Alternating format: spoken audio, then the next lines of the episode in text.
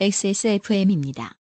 I D W K 올해 1월 18일 중앙일보는 타 언론이 기업가인 홍석천 씨와 인터뷰한 내용을 최저임금 인상 정책을 비판하기 위해 곡해하여 실어 누군가에겐 비난, 누군가에겐 응원의 대상이 되었습니다. 이태원에서 자신이 운영하던 점포를 닫으며 이런 결과가 나오게 된 문제들의 해법을 주로 이야기한 인터뷰였는데 이를 정부의 최저임금 인상 정책을 비판하려는 기자의 의도에 맞게 원하는 말만 뽑아 쓴 것이지요. 홍 씨는 소셜을 통해 자신의 발화 의도와 많이 다른 기자의 편집 방향에 대해 소감을 밝혔고 정부 비난을 위해 쓰여진 이 기사는 기사 하나 치고는 꽤 오랫동안 유명세를 탔었습니다. 물론 어딘가에 있을 상당수의 사람들은 그래 최저임금이 우리를 죽이고 있는 거다라며 아픈 이를 괜히 만져줄 때 느끼는 것과 비슷한 위로를 느꼈을 것이고요. 보름 정도 지난 지난 2월 4일 JTBC는 이태원과 같은 핫플레이스들의 빈 상점이 늘어나는 현상에 대해 폭등한 임대료를 주된 원인으로 꼽은 기사를 내보냈습니다. 기자는 젠트리피케이션에 대한 보다 적극적인 대처가 필요하다는 말로 분량을 맺으면서 보수가 가장 두려워하는 부동산에 대한 정부의 적극적인 개입을 촉구 하는 것으로 보일 수도 있는 말까지 썼습니다. 정부더러 자율적인 시장의 욕망을 그냥 보고 있지 말라니 아주 진보적이지요. 이 보도 또한 월세가 버거운 임대상인들에게 고통 비슷한 위로 같은 역할을 했을 것입니다. 우리가 꽤 오래 궁금해했던 것이긴 한데 중앙그룹 중앙홀딩스의 자회사인 두 언론사의 논조는 종종 외저리도 정반대일까? 전 오너 홍석현은 보수적이고 그의 아들 홍정도는 진보적이라더라. 중앙일보의 데스크가 변하지 않았으니 어쩔 수 없을 것이다. 다양한 예측이 나오고요. 실제로 오너 일가가 말해주지 않는 이상 이유를 정확히 알 방법은 없겠습니다만 돈의 근원만 보면 얼굴 뒤에 다른 얼굴 하나가 더 붙어 있는 이상한 존재처럼 느껴지는 것은 어쩔 수 없습니다. 그리하여 이를 통해 제가 확실히 추론할 수 있었던 것은 하나뿐입니다. 기사란, 보도란, 상품으로 팔려나갈 때는 누군가에 대한 위로인가 보다. 보수적인 소비자에게도 진보적인 소비자에게도 위로를 파는 것. 그게 언론사인가 보다.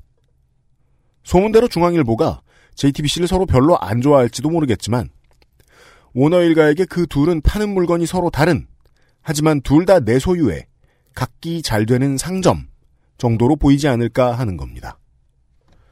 걱정 아닙니다. 그냥 그런 것 같다고요. 아니 저희 같은 사람들에게 위로를 받고 있는 당신은 대체 누굽니까? 오늘도 들어주셔서 감사합니다. 그것은 알기 싫답니다.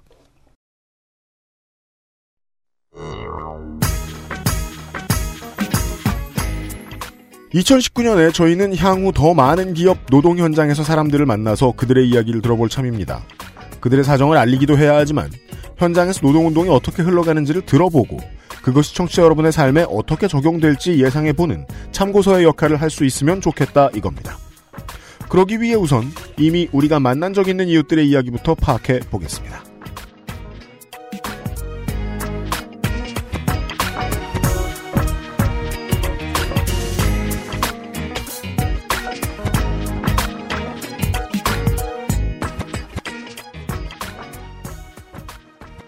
지구상의 청취자 여러분, 한국은 금요일 오후입니다. XSFM의 시사교양 프로그램, 그것은 알기 싫다 305회 금요일 순서를 시작하겠습니다. 유승균 PD입니다.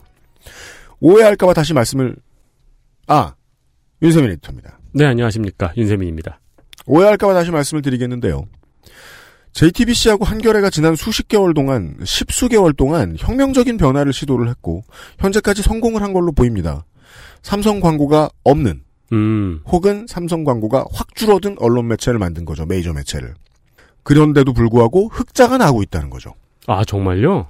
한겨레에 대해서는 사람들이 사실 놀라고 있는데 말을 안 하죠. 음, 이 회사가 흑자야? 근데 심지어 삼성 광고까지 없앴죠. 음, 삼성이 실제로 얼마나 나쁜 짓을 많이 하는지하고 무관하게 기업 하나의 스폰서 지분이 너무 크면 미디어는 재미가 없어집니다. 그렇죠. 저는 매체가 이 일을 잘하면서 돈도 잘 버는 사리에 관심이 많습니다. 예. 그래야 매체에 더 투자할 수 있거든요. 그것은 알기 싫다 305회를 시작을 하도록 하겠습니다.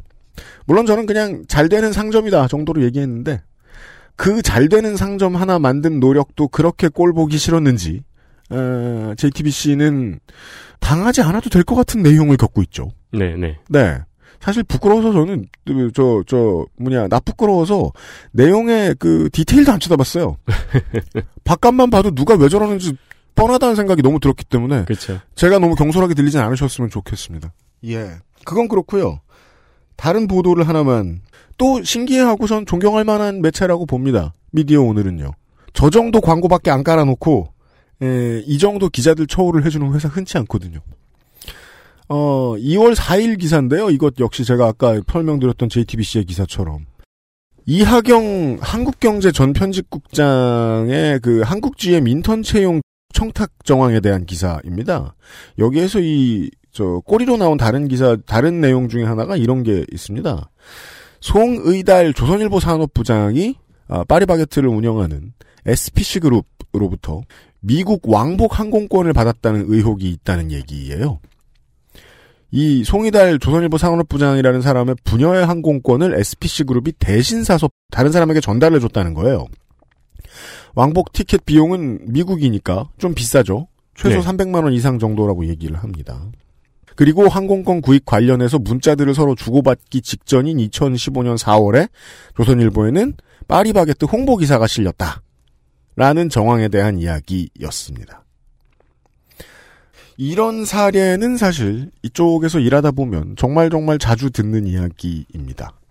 뭐 부장 아니라 그냥 뭐 대기업 출입 기자들만 해도 뭐가 공짜고 뭐가 공짜고 뭐가 공짜고 뭐가 공짜예요 이런 식으로 되게 편하게 얘기합니다. 네. 기자들이 왜 안드로이드를 많이 쓰는가에 대한 저의 질문에 대해서 안드로이드 기계는 주로 공짜이기 때문이다라고 답변한 사람도 있었습니다. 아, 진짜요? 그러면 쉽죠. 일선 기자들은 애플을 왜 싫어하나? 음, 기계를 안 줘서. 어, 그죠. 네. 일 수도 있다라는 겁니다. 네. 통화적 녹음이 안 돼서는 아닐까요? 네, 좋게 생각하면 그럴 수도 있고요. 우리가 말이에요. 지난 시간하고 지지난 시간에 지지난주에 뉴스 아카이브 하면서 에디터가 고 임수혁 선수 이야기라든가 선수노조 파동에 대한 이야기를 설명을 해드린 적이 있었는데 조합이 사용자 측 그룹과 상대를 할 때 가장 힘든 점들이 이런 겁니다. 경영을 하다 보면 어찌된 일인지 언론사하고 친해져야 될 일들이 많고 네. 근데 친해지다 보면 한국의 경우에는 금품을 어마어마하게 많이 주고받아야 됩니다. 어마어마하게. 그러다 보면 어, 뇌물로 얽힌 사이가 돼서 공동 운명체처럼 되어버리죠. 네, 네. 사실상 대기업들과 공동 운명체인 언론사들과도 상대를 해야 된다는 건데요. 이런 디테일은 사실 바깥에서만 보는 저는 모릅니다. 어, 그리하여 구력은 진짜 얼마 안 됐지만 전문가를 모셔서 그러니까 전문가라는 단어보다는 네. 그러니까 이 구력이 얼마 안 되니까 전문가라는 단어는 좀 어울리지 않고요. 음. 어, 슈퍼스타가 딱 어울리죠. 아 그래요? 그럼 그만 떼어줘. 유, 유력 유닛. 네. 그렇게 얘기합시다. 네. 네. 뭐, 나이트헌터, 뭐, 네. 그런 분을 모셔서. 그럼 저렇게 그 조선일보 산업부장에게 그 미국 티켓까지 쥐어줘야 되는 이 회사와 상대하는 것은 어떨지 네. 이 회사를 위해서 돈을 벌어다 주는 사람과의 이야기를 통해서 좀 들어보도록 하겠습니다. 잠시 후에요. 광고를 듣고 와서요. 지친 당신에게 평산네이처 야왕데이 야왕나이트 용산의 숨은 보석 컴스테이션 1인 가구의 첫 번째 가구 알스케어 폴더 매트 가장 수준 높은 반려동물 간식 트루패밀리에서 도와주고 있는 그것은 알기 싫다 금방 시작하겠습니다. XSFM입니다. 건강기능식품 광고. 여왕데이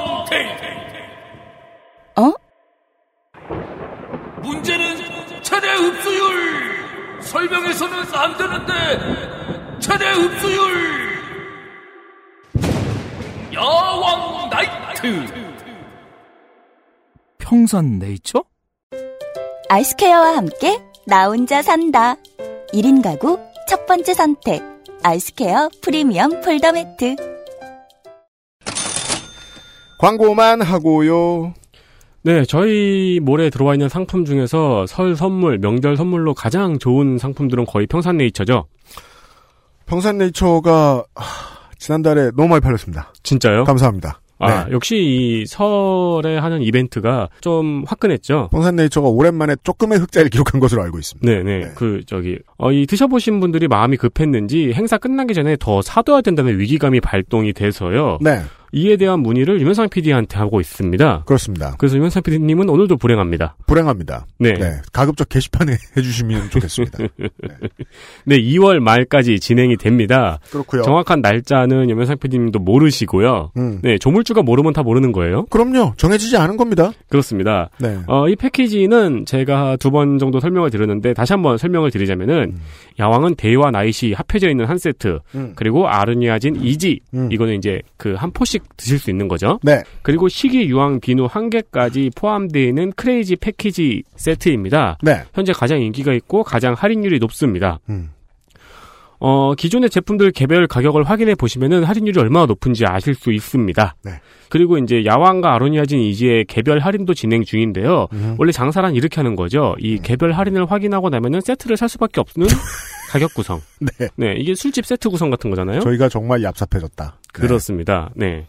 콜라만 시키느니 차라리 200원 더 내고 세트로 먹자. 그렇습니다. 네. 감자튀김만 먹고 싶은 사람 별로 없습니다, 인류에. 네, 그렇죠. 네. 야왕은 ginsenoside, ginsenoside, ginsenoside란 성분을 통해서 체내 흡수율을 엄청 높인 고농축 홍삼, 옥, octaco, octacosanol, octacosanol 아연 제품입니다. 아, 그러니까 고농축 홍삼과 네. octacosanol과 아연이 함께 첨부되어 있는 제품입니다. 쟨 진짜 이 제품에 관심이 없습니다. 관심은 있는데 이런 성분에 관심이 없어요. 네.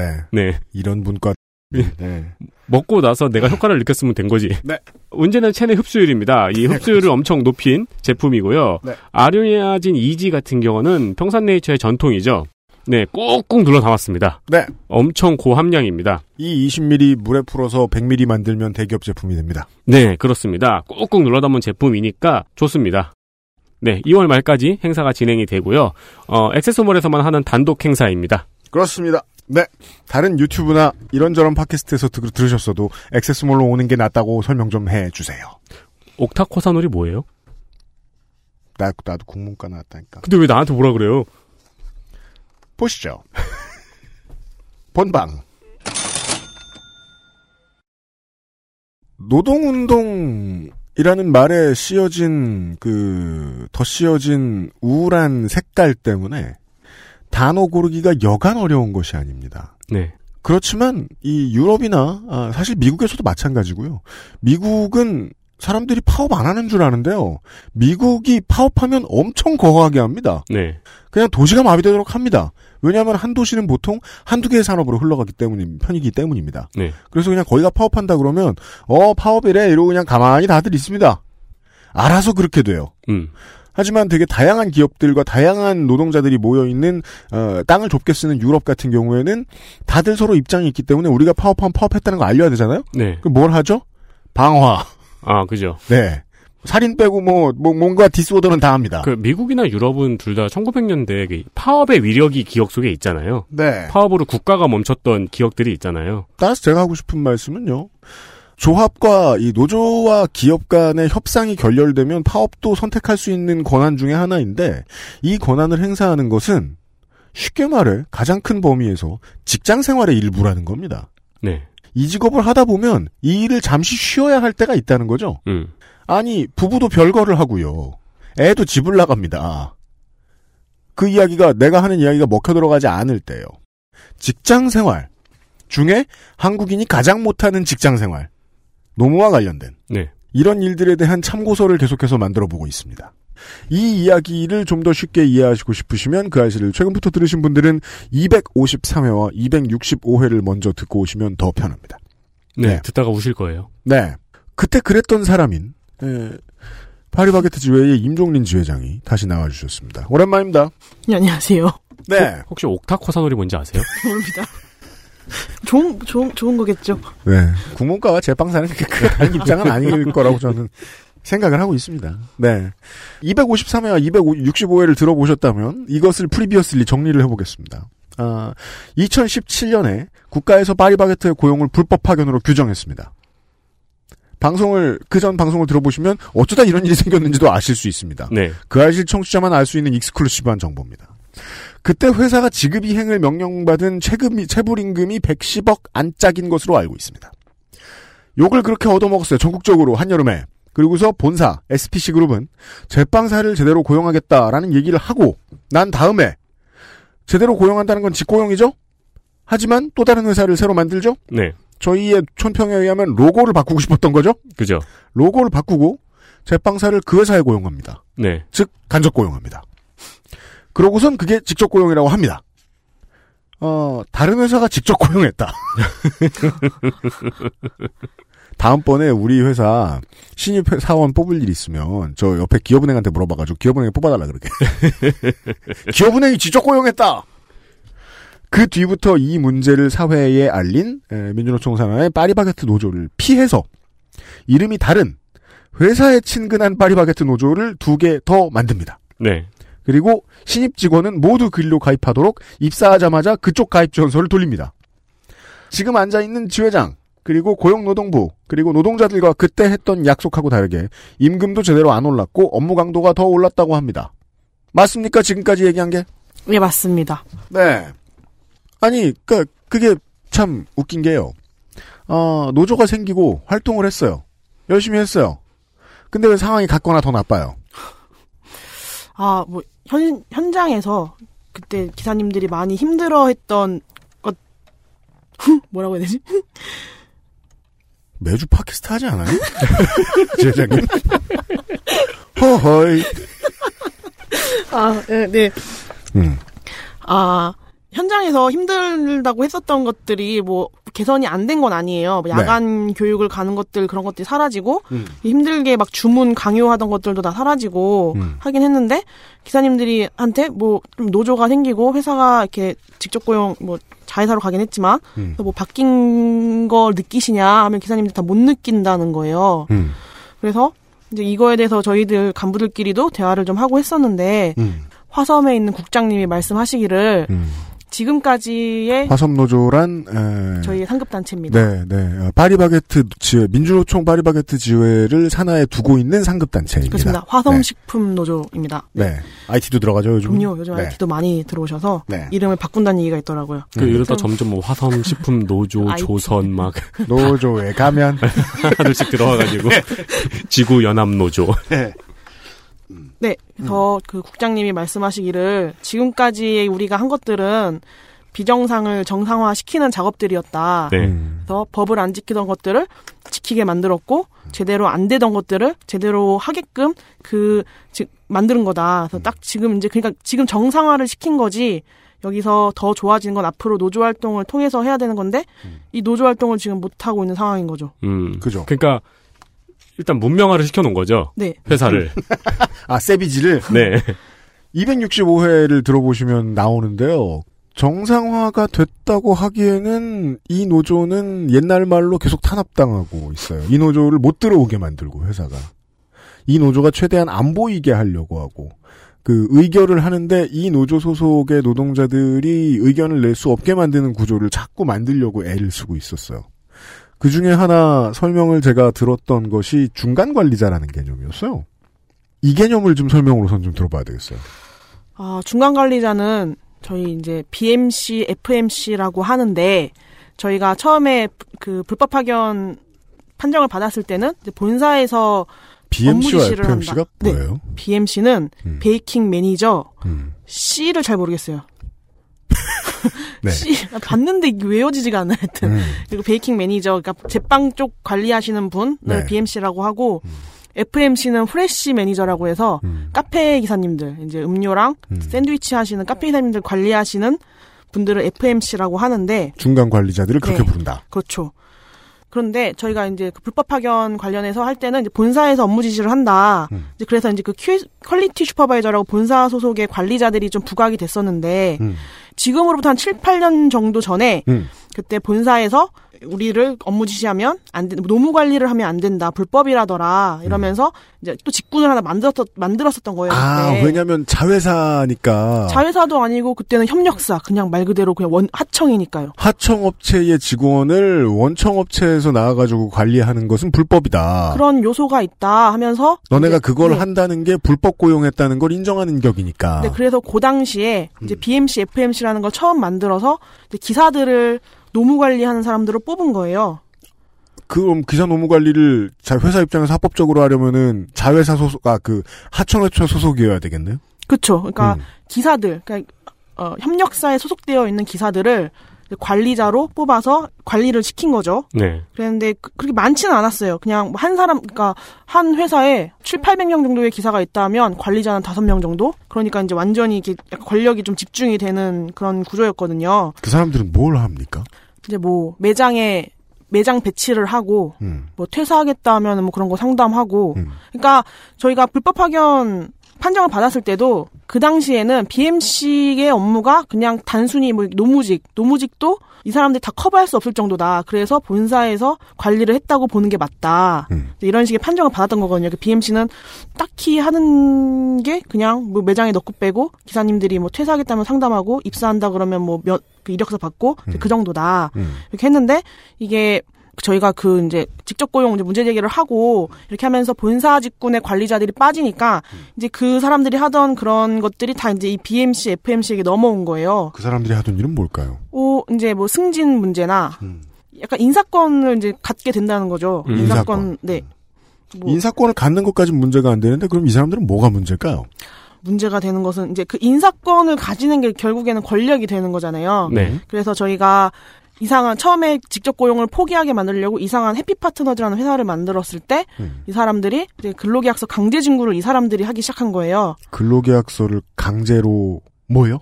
강제 진, 강제로 받는 거예요. 사인을 받는 받는 거. 거예요. 음. 네. 처음에는 직접 고용 포기 각서를 받다가 음. 노조에서 철회서를 받으니 이제 이- 급하게 해피 파트너즈라는 이상한 회사를 만들어서 거기에 근로계약서를 아예 받아버린 거죠. 그 작업을 이제 BMC, FMC들이 하게 된 거예요.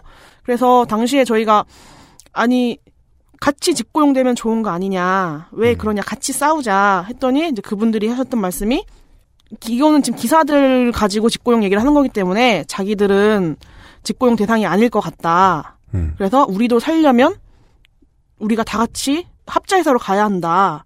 뭐 이런 논리로 말씀을 하시면서 자, 그래서 제가 그때도 얘기했어요. 아니 그럴수록 노조에 가입을 하셔서 같이 직고용을 말씀하시고 그리고 그 안에서 당신들의 처우 문제도 당신들 목소리로 쟁취를 하, 하는 게 좋지 않겠냐. 그랬더니 회사가 그거 해줄 리도 없고 괜히 자기가 나섰다가 회사에 찍히면 난 뭐가 난 그렇게 할 수 없다. 음. 근데 뭐 이런 논리로 이제 이제 회사 편에 나는 사측이다 이러면서 회사 편에 서서 이제 근로계약서 강제 진구를 받기 시작했던 거죠. 봅시다. 근로계약서 강제 징구라는 뜻은 아, 예를 들어 이제 직고용이 되기 위해서 다 같이 노조가 연대해서 싸우고 있을 거 아니에요. 그런데 해피파트너즈라는 자회사를 새로 만들었는데 거기에 그냥 너네 고용되라라고 고용계약서를 내밀어서 사인을 받았다는 거 아니에요. 네. 제빵사들한테. 근데 그 사인을 받는 일을 한 사람들이 중간 관리자는 얘기고 네, 그 중간 관리자들을 지회장님이 설득하러 가봤더니 네, 그 사람들은 뭐 이렇게 인간적으로 얘기해 보죠. 두려움이 커서 사측에 반발하는 걸 원하지 않았다. 네. 그리고 보통 두려움이 커서 사측에 반발하는 걸 원하지 않는 사람들에게 사측은 권력을 주죠. 네. 그게 중간 관리자가 받은 권력이고, 어, 그 권력을 곱게 휘두를 상황은 아닌 것 같네요. 그 당시는 정말 기한도 정해져 있었고 이 벌금을 내야 하는 기한 회사가 음. 아, 언제까지 고용계약서 다 받아? 네 그런 것도 있었고 되게 뭔가 소- 정보도 똑바른 정보가 돌지를 않는 거예요. 그래서 그냥 카더라 카더라 뭐 그런 소문만 돌고 하니까 다들 불안함이 되게 커지는 거예요. 정확한 정보가 없으니까 그러니까 BMC들 FMC들도 정확한 정보 없이 이거를 하지 않으면 이제 뭐 너네 다 잘려. 왜 그런 것도 있었고 또막 아, 일단, 그, 수법들을 정리해 봅시다. 불안을 퍼뜨린다. 아니 상식적으로 BMC나 FMC도 이 일을 누구한테 지시를 받았을 거 아니에요. 음. 가- 고용계약서를 강제 진구하라는 지시를 음. 그 지시를 받았을 때 그냥 고용계약서를 강제 진구해 오라는 지시만 받았겠냐고요. 상식적으로 음. 대화를 안 나눴겠냐고요 사측이랑. 음.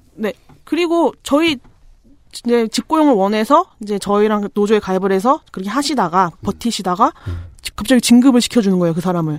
음? 그럼 그 사람이 갑자기 돌아서서 강제 진구를 하러 다니는 거예요. 아, 그런 경우도 있었고 노조 측과 함께 이제 단체 행동을 해보려고 애를 쓰던 사람인데 불러와가지고 그 사람을 진급시켜. 네 그랬더니 그 사람이 갑자기 돌아서서 근무계약서를 내밀면서 사인하라고 네 그러니까 뭐 소설을 잠깐 쓰겠습니다.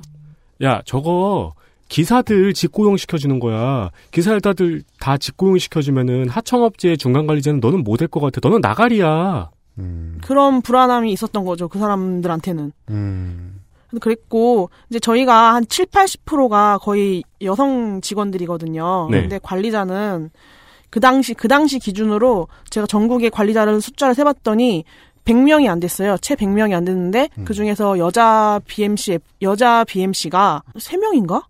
있었어요. 그 다 남자 관리자들인 거예요. 나이가 좀 있으신 30대가 넘어간 담- 남자 관리자들이 이제 보통은 여자 20대 여성이니까. 그렇죠. 20대 여성들이 있는 점포에 가서 계속 설득도 하고 뭐 계속 윽박도 지르고 그냥 어, 안 되면은 나 이거 너 사인해줄 때까지 못 가 이러고 옆에 서 있는데요. 아. 네, 그러니까 불편한 거예요. 음. 불편해서 그냥 그냥 사, 그만 사인해 드릴 테니까 그냥 가세요. 뭐 이런 경우들도 굉장히 많았고 그 계약서를 그렇게 쓴다는 거는 세상 어느 법에도 무조건 위법이겠는데요. 무조건 이 법이죠. 예. 네, 근데 그렇게 받으면서 이제 노조 가입원서도 같이 받으신 거죠. 한국노총 노조 네. 우리의 금수저가 또 등장합니다. 근데 이게 고정하격. 제가 이거를 짧은 시간에 말씀드리기가 진짜 복잡한 게 그러신 그 당- 것 같아요. 아, 이게 너무 복잡해요. 그 이게 당시에- 점점 네. 그, 그, 쉽게 말을 못 하고 계세요. 얘기가 너무 많으니까. 네. 아, 제가 너무 복잡하게 얘기하나요? 내 머릿속에 데이터가 너무 많으면 줄거리로 정리돼서 나오지 않잖아요. 음. 예, 그랬습니다. 그래도 말씀은 들어야겠어요. 그렇다면 이 상황을 알겠습니다. BMC라 불리는 중간 관리자들은 그 지난번에 만나 뵙고도 제가 설명은 들었는데 보통 또 제빵사 출신이시래요. 네, 다 현직에서 같이 일하시던 분들이에요. 되게 많은 중소기업, 중견기업에서 제가 이런 사례들을 알고 있거든요. 인사 노무를 담당하는 그 사측의 중간 관리자는 보통 말단에서 같이 필드에서 일하던 사람들에서 뽑아 올려요. 야, 근데 되게 신기하네요. 제빵 기사의 80%는 여성인데 거기서 승진한 사람들은 거의 다 남성이에요. 그렇죠. 윽박지르기 좋은 사람으로 뽑은 것 같아요. 그리고 같은 직군에 있던 사람들로 뽑아 올리는 이유는 사실은 경영계 쪽 입장, 경영자 쪽 입장에서는 단순하다는 거죠. 같이 굴러봐야 탄압하는 법을 잘 알아요. 이건 좀 쉽습니다. 아, 뭐 그게 전- 이유의 전부는 아니고요. 근데 가장 중요한 이유일 것 같아요. 그래서 여쭤보지 않을 수가 없어요. 이 중간 관리자들이 대체 그 아까도 한 사례를 말씀해 주셨는데 얼마나 심하게 군다든가요. 피해 사례들이 많이 접수됐을 거 아닙니까? 근데 사실 제가 이렇게 BMC, FMC 관련해가지고 얘기를 하면 이거에 대해서 불편해 하시는 분들도 계세요. 왜일까요? 아, 말씀드렸듯이 나랑 같이 일했던 사람이고 음. 내가 아는 나랑 같이 일하던 언니, 형, 오빠 이런데 이제 좀 생- 생각이 달라지고 원하는 바가 달라졌다고 어쨌든 직고용을 맞아요, 원했고 맞아요. 노조를 맞아요. 원해서 네. 가입은 하긴 했는데 노조에서 자꾸 나 내가 아는 오빠, 누나, 형늘왜 악역으로 만드니까. 악역을 만드니까 그걸 또 불편해하시는 분들이 계시긴 해요. 어떤 말씀인지 알겠습니다. 네, 근데- 아, 이건 진짜 실무에서 참고해야 될 부분이네요. 근데 이거를 또 저희가 또 안 건드리고 갈 수는 또 없는 거예요. 음. 그 당시에 저희가 했던 얘기도 지금 직고용은 5천 5천 명 이상이 직고용을 당해야 돼 바- 해야 되는데 음. 그 100명도 안 되는 그 BMC, FMC들 때문에 우리가 직접 고용을 포기해야 하는가 음. 이런 얘기가 굉장히 많이 그런 얘기 굉장히 많이 했었거든요. 그래서 말하기가 좀 조심스럽긴 한데 또 그 피해 사례가 없는 건 아니니까. 그렇죠. 그러니까 5천 명 중에 100명이면 2%란 말이에요. 근데 그 2%의 사람이면 적은 사람이 아닌 게 아는 사람, 친한 사람 숫자는 많거든요. 또 그보다. 그러니까요. 네. 인간관계로 얽혀 있잖아요. 아무리 큰 회사들에도. 그래서 무르리기가 좋죠. 그리고 회사는. 또그 직군은 돌아다니면서 기사들을 만나는 직군이잖아요. 음. 그 그러면 당위성은 설명하셨고 이 피해 사례는 설명할 수 없나요? 아니요. 네. 당연히 하죠. 네. 그렇잖아. 네. 아니 저희가 아 이것도 얘기하면 너무 길어지는데 하여튼 저희가 그 직접 고용 관련해서 이제 문제 제기를 하니까 어느 날 갑자기 저기 대구에서 기사님들이 모여서 우리는 직접 고용을 원하지 않는다라는 기자회견을 한 거예요. 음. 그랬는데 그런 그래서 하여튼 그런 기사가 났는데 그 이후에 자기가 그, 지- 그 기자회견에 참석했었던 기사다 하면서 노조로 연락이 오신 거예요. 네. 왜였을까? 연락을 들어봤더니 그런 자리인 줄 모르고 가셨대요. 아. 그래서 회사에서 그날 하루 이렇게 교육 처리를 해줄 테니까 뭐 대구로 나와라. 와라 와라 음. 해서 갔는데 저기 서 하더니 갑자기 기자회견을 진행을 하고 사진을 찍었다는 거예요. 아, 그 자리에서- 회사는 그런 효과적인 무기가 있군요. 네, 그래서 그날 막 울면서 나가신 분도 있었다 하고, 그래서 음. 그 기사님이 그동안은 그냥 아, 회사에 뭔가 시끄러운 일이 있네? 그 정도만 하다가, 거기 갔다 오셔서 오히려 이제 자각을 하신 거예요. 음. 야, 이거, 이건 이러면 안 되지. 그래서 이제 노조에 연락을 하셔서, 이제 자기 지역에서 이제, 아, 이건 좀 아닌 것 같아 하면서 이제 노조를 조직을 하셨는데, 직접. 아, 예. 네, 하셨는데, 예. 이제 그쪽 관리자가 음. 이제 중간 관리자가. 네, 그 중간 BMC가 음. 이제 다른 자기 주변의 다른 동료들은 지원 기사들 중에서도 조금 위에 분들이 조장 지원 기사들을 총괄하는 사람들이 조장이라고 또 있거든요. 네. 그 지원 기사들 중에서도 하나 뭐 별 하나를 달아주는 거예요. 음. 그런 사람 그분도 그런 분이셨는데 다른 자기 옆에 있는 BMC들은 조장이 이제 뭐또 인간적으로도 관계를 가지니까 음. BMC가 이게 해야 돼 그러면 조장들이 막 도와주는데 이제 이 기사님은 안 도와주는 거예요. 음. 그러니까 회사의 뜻과 맞지 않으면 나가야 되는 거 아니냐.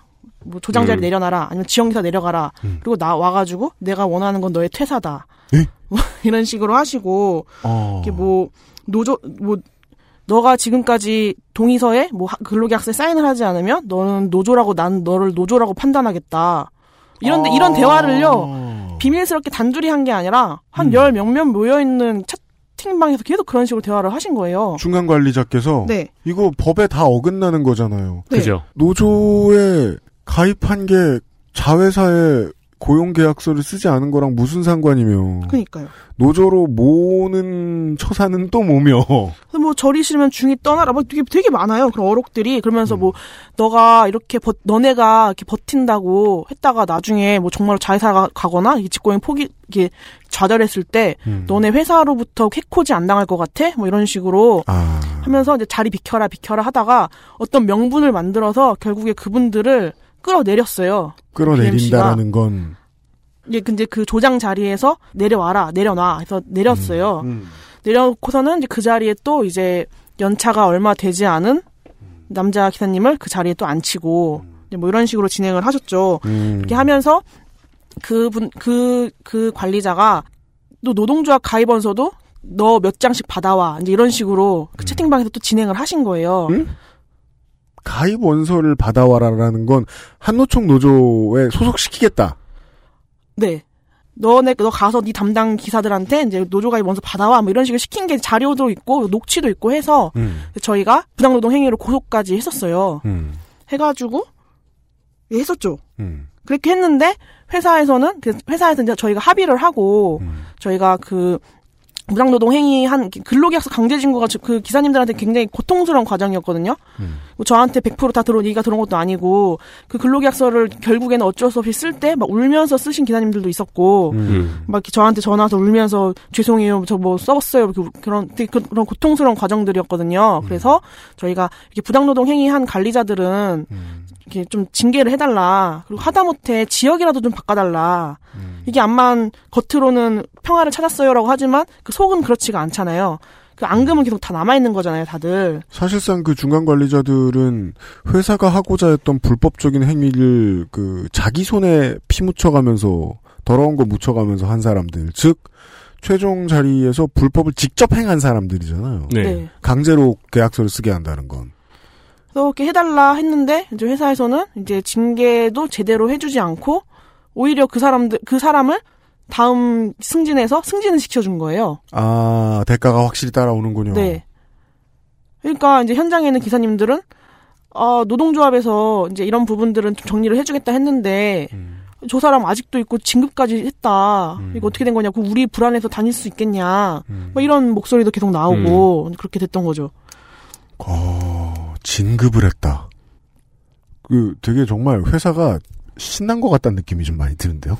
꽤나 자신감이 있다. 회사는 굉장히 신났죠. 왜냐면 저는 저번에 임영희 제이장 방송을 듣고 음. 한동안 이렇게 어 그래서 파리바게뜨는 제이장님이 이렇게 해서 이렇게 시켰어 해서 해피엔딩이 됐어라고 생각을 하고 있었는데 얼마 전 뉴스 아카이브 때문에 제가 한번 그때 찾아봤잖아요. 된게 하나도 없는 거예요. 결국 네. 자회사 고용이 됐고 그 바뀐 건 하나도 없고 그리고 한국노총 노조가 임단위와 뭐 저기 뭐야 그 뭐라 그랬죠 교섭단체로 선정이 됐고 임중희 지회장님은 거기서 이제 교섭할 수 있는 권리를 빼앗겼고 달라진 게 하나도 없더라고요. 음. 그러니까 그 난리 그 내용을 치렀잖아요 파리바게뜨가 근 몇 개월 동안. 근데 파리바게뜨는 내준 게 하나도 없어요. XSFM입니다.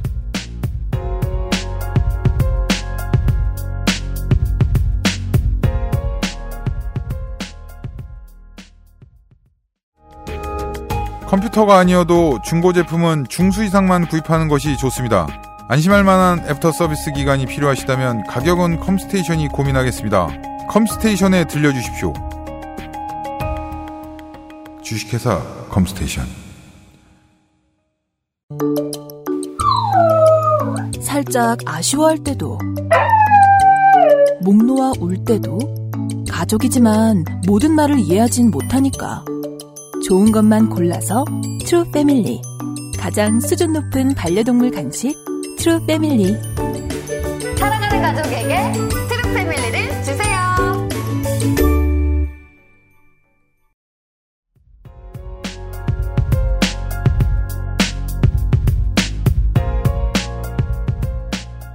그 경영자들의 마음은 제가 이해를 하겠어요. 그걸로 한참 대국민 뭐 사과하고 자시고 할 때 당연히 경영자는 또, 또 여기 당연하다는 게 재밌는데 당연히 경영자는 그렇게 생각합니다. 이대로 안 물러난다. 음, 그러니까 뭐 벌금도 냈겠고, 예. 네, 그 저기 자회사에 출자도 했죠. 네, 출자도 했죠. 네, 예. 벌금은 안 냈어요. 그 합의를 하면서 벌금을 유예시켜줬어요. 그리고 음. 최대한의 귀소 본능을 발현하겠죠. 회사가 원래 굴러가던 방식대로 다시 어떻게든 돌려놓겠다. 네, 예.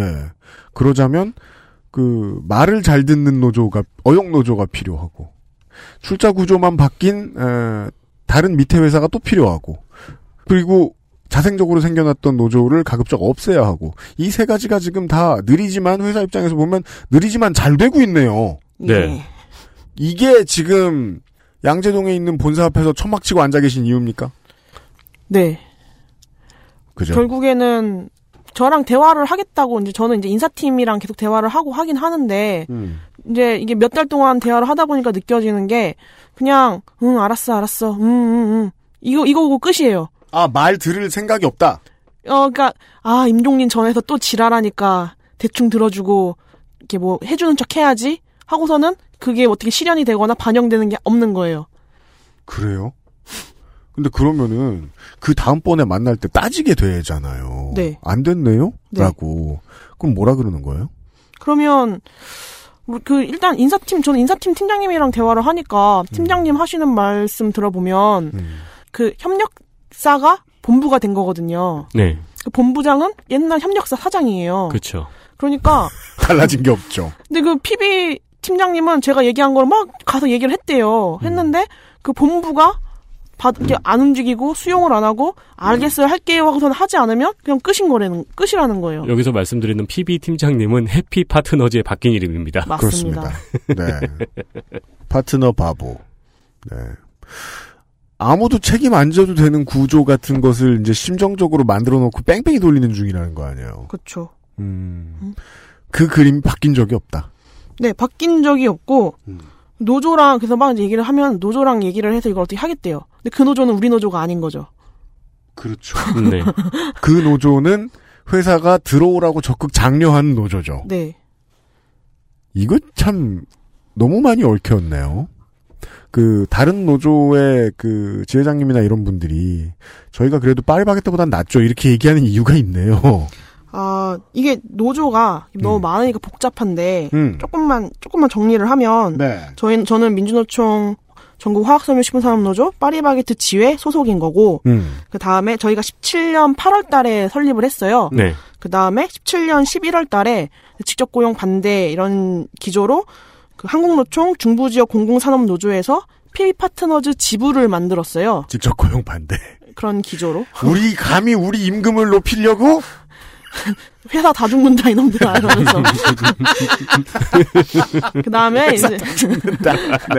그래서 그 다음에 그 해피 파트너즈라는 회사를 법인을 세우면서 급하게 네. 세우면서 그 노조 설립도 동시에 같이 하신 거예요. 음. 그래서 그 기업 노조가 생긴 거예요. 네. 그 기업 노조는 당시에 민주노총도 한국노총도 속하지 않은 우리만의 노조다 뭐 이런 식으로 이제 했는데 음. 그게 저희가 이제 그 이제 합의서 이행을 하려고 계속 실무 교섭을 하고 이런 절차들을 계속 진행을 하면서 요 이제 결국에는 회사가 창구 단일화를 해라. 네, 그러니까 지금 현재 노조가 세 개가 있는 거죠. 네. 기업 노조가 있고, 그러니까 민주노총의 노조가 있고, 한국노총의 노조가 있고, 기업 노조가 있고. 예, 맞습니다. 이런 상황이었는데 이제 노조가 너무 많고 이게 노노 갈등이 되니까 우리가 이렇게 힘들게 자회사를 만들었는데 그때 또 한참 노노- 노노 갈등이란 말 잘 썼죠. 예, 노노 갈등을 또 이렇게 하고면은 이게 너무 힘들지 않냐. 그러니까 개별 교섭을 하자. 이렇게 했는데 저- 저희가 뭐 많은 걸 바라지도 않겠다. 일단 개별 교섭을 하자 했는데 회사가 결국에는 한국노총이 반대한다. 한국노총이 창구 단일화를 원한다. 이제 이러면서 창구 단일화 절차를 거치게 되었죠. 되었는데 그 과정에서 음. 기업 노조가 식품 노련으로 들어갔어요. 항공노총 식품 노련. 따라서 한국노총 노조 두 개가 된 거네요. 네. 그리고 나서 그 창구 단일화를 하면서 이 두 개가 연합을 해서 연합노조라가 된 거예요. 아. 그래서 그래서 이제 그 이제 조합원 수를 따지는 거에서 이제 연합노조한테 저희가 몇백 명 차이로 밀렸어요. 네, 밀려 밀린 거죠. 네. 아. 네. 그런 상태였고 또 이게 조금만 부연 설명을 하면 음. 본사 노조가 있다 했잖아요. 음. 근데 저희가 합의서에서 가장 중요한 게 3년간 임금 맞추기가 기사들한테 실질적으로 가장 중요한 부분이었거든요. 임금 맞추기라는 개념을 좀 설명을 드릴 필요가 있겠어요. 저희가 그, 그 당시에 회사가 저희를 집고용하기 힘들다라고 했던 이유 중에 하나가 본사 직군에 저희랑 똑같은 일을 하시는 기사님들이 계시, 계셨거든요. 소속이 본사- 다른. 그죠. 그런 사람들 있죠. 네. 그런데 그, 그 사람들이랑 이제 임금을 맞춰야 되는 거잖아요. 음. 우리 왜냐면 같은 일을 하니까. 예, 같은, 같은 일을 브랜드에서. 하니까. 네. 그랬는데 그 당시 회사가 얘기했던 게 임금 차이가 천만 원이 난다. 음. 그래서 우리를 직접 고용하면 뭐 1년에 500억씩 든다. 음. 이런 논리로 힘들다라고 했었던 거였거든요. 네. 그래서 그러면 이제 어쨌든 우리가 자회사로 가고 합의서에 삼, 이제 임금을 맞춰야 되지 않겠냐 했을 때 저희는 다- 당장 맞춰라. 음. 이렇게 했는데 회사가 아 회사가 힘들고 그러니까 일단 3년 안에 맞춘다고 일단 명시를 해놓고 너희들이 너희들의 힘으로 더 빨리 쟁취해 뭐 이런 식으로 해서 합의서를 쓴 거예요. 어, 뭐 응, 원해줬어요 막 합의들을 쓰면서 나는 저희들 3년을 나한테 최선을 다해 싸워. 나 이런 얘기 아니야. 네네 그래 그런 기조로 그 합의서를 쓴 거예요. 썼는데 그 본사 노조가 저는 몰랐는데 본사에도 노조가 있었더라고요. 음. 그리고 그 본사 그 마찬가지로 그분들도 자기들이 소속되어 있는지 잘 모르고 계시더라고요. 핫. 그래서 이제 이번에 제가 막 이제 본사 아시는 분들한테 노조 가입이 돼 있다던데 사실인가 했더니 아 보니까 노조 비, 노- 조합비가 빠지고 있긴 하더라. 뭐 이런 식이시더라고요. 그래서 알고 보니까 거기가 이제 식품노련 거기도 한국노총 식품노련 소속이었던 거예요. 본사 음. 노조가 그리고 식품노련 위원장님이 음. 파리크라상 위원장님이시더라고요. 에? 파리크라상 파리크라상은 이거 같은 회사 소속이잖아요. SPC 거잖아요. 네. 파리크라상의 무슨 위원장이요? 파리크라상 노조 위원장이시면서 음. 한국노총 식품노련 위원장이신 위원장. 거예요. 음. 한국노총한테 되게 중요하겠네요. 이 SPC 그룹이. 네. 그래서 이제 3년간 임금 맞추기가 돌아가면 음. 그 천만 원 차이가 난다 했잖아요. 그 천만 원 차이가 났던 게 저희보다 임금이 조금 높은 상태에서 보너스가 700%였어요. 네. 그 금액이 엄청나게 차이가 났던 거거든요. 격달로 보너스를 받으니까. 네. 그랬는데 제가 2017년에 저희가 문제 제기를 했잖아요. 음. 2017년 단협을 저희가 받아봤는데 아 임단협을 저희가 받아봤는데 음. 임금 협상한 것을 네. 그 보니까 본사 직군도 우리가 임금이 높다 높다 생각을 했는데 보니까 기본급은 되게 낮으시더라고요. 보통 그렇죠. 그 네, 문제에 기본- 대해서는 네. 저희가 조성조 선생님 한번 설명을 네, 해드린 네. 적이 있죠. 기본급이 한 그 17년도 기준으로 130 좀 넘나 뭐 이렇게 아우. 되더라고요. 그러니까 보너스라고 해봤자 뭐 엄청 많진 않았지만 그리고 그거를 네. 이제 정기적인 급여로 주면 안 되니까 보너스를 일부러 격달에 한 번씩 주는 거죠. 네, 네, 맞습니다. 그랬는데 어쨌든 최저임금은 계속 인상이 되니까 음. 보너스의 200%를 기본급으로 녹여 넣었더라고요. 이게 보수 언론이 최저임금 인상을 가장 싫어했던 포인트 중에 하나죠. 근데 이거를 그러니까 임금 동결인 거예요. 이렇게 음. 기사들이 받기에는 동결인 네, 거예요. 맞습니다. 네, 그러면서 이제 뭐 위로금으로 이제 너희들을 위로할게 하면서 위로금 200만 원씩 일시 지급하시고 아이고. 이렇게 했더라고요. 음. 근데 이거를 그 본사 식품노련 위원 그 거기서 2년치를 그렇게 한 번에 체결을 하셨더라고요. 내년에? 내년에도 200%또 녹일 거야 이렇게 어, 임단협이 그렇게 돼요? 해줬어요. 아, 하기서 뭐 합의하면 되겠죠. 네, 합의하면 네. 되죠. 노조가 동의하면 되겠죠. 음. 그래서 작년에 그래서 17년도에 200% 녹이고 작년에 200% 녹이고 해서 지금 보너스가 300%예요. 본사 직군이. 본사의 자 여기까지만 들으면요. 그 자생한 노조가 같은 일을 하는 사람들한테 같은 임금이 주어질 수 있도록 좀 해라. 네. 왜냐하면 여긴 전문성 차이도 없고 다 똑같은 사람들이니까 완전히 라고 했더니 1년이 지나서 보니까 본사 사람들한테 돈을 조금 주기 시작했다는 거 아니에요? 그래서 아, 그래서 임금을 아, 맞췄다. 네네 네네. 그래서 본사 직군은 올해 명절 상여도 못 받았대요. 그래서 임금을 맞췄네요. 아직 못 맞춰. 그러니까 그래도 아직은 여전히 그래도 저희가 임금이 너무 낮으니까 본사 직군이 높아요. 아직까지는. 음. 그러니까 저희는 이거를 3년 안에 임금 맞추기를 한 거를 1년이라도 빨리 끌어와야 조금이라도 저희 높아지는 거예요. 네. 근데 저희 모르게 저희도 어쨌든 간에 교섭 대표 노조는 아니지만 음. 공정 의무 공정 대표 의무를 해야 하면 노조가 저희한테도 이제 계속 이렇게 한다 저렇게 한다 알려주고 뭐 조인식을 하면 조인식을 한다 이렇게 알려줘야 되는데 저희 몰래 그 임단협을 다 체결을 하셨더라고요. 다른 노조들하고. 네. 저희는 기사 보고 알았어요. 자, 다른 노조들, 다른 노조 소속의 조합원들의 대표성을 가지고 있는 다른 노조들이 임금 단체 협상을 체결했다. 네. 그러면 지회장님의 이 파리바게트 노조는 어떻게 되는 거예요? 아, 그, 오르는 거를 똑같이 적용은 받기는 받아, 받아요. 네. 받는데, 음. 이제 합의서에 3년간 임금 맞추기가 있었고, 저희는 그게 굉장히 저희한테는 되게 중요한 문제였기 때문에, 음.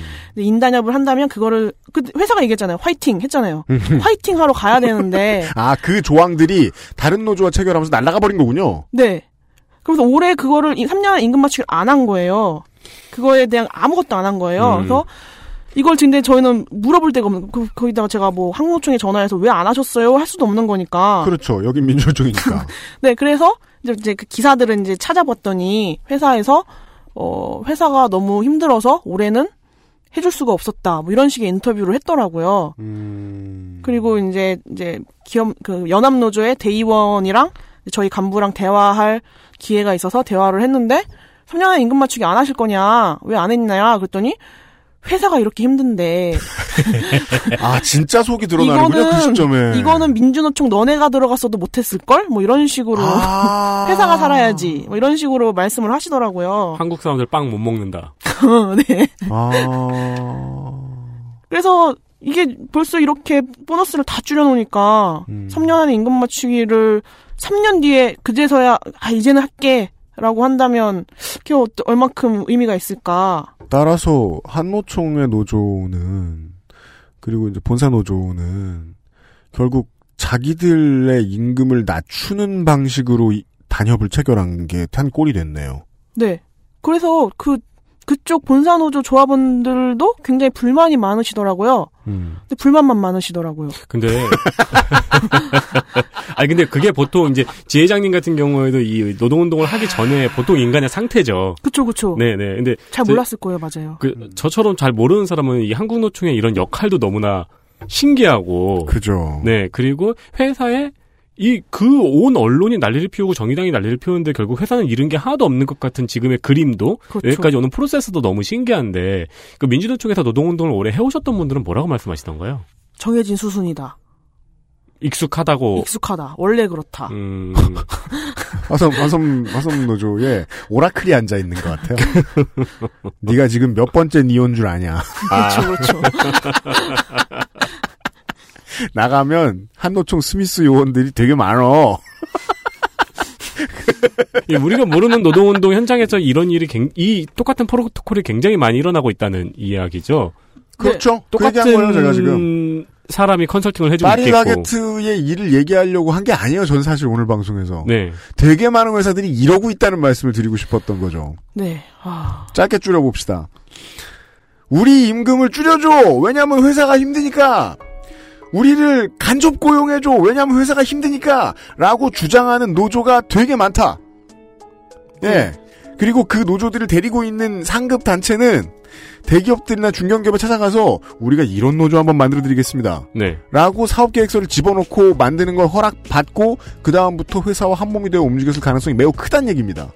우리는 이걸 발견한 거죠. 여기에 이제 뭐 전직 경찰이라든가 폭력 사태가 발발하면은 그게 유성 기업이나 갑으로 도택이 되는 거고요. 네.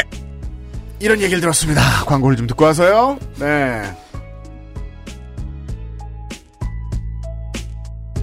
XSFM입니다.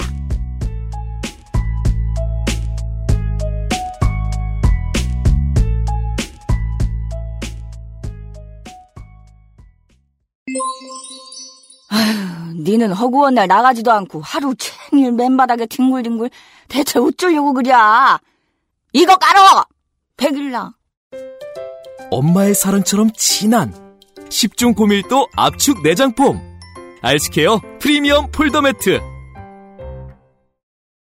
건강기능식품 광 야왕 테이테 좀 빨리 나오신 나이트 체내 흡수율을 높인 농축 홍삼 야왕 테이테 평산네이처의 건강기능식품 광고입니다.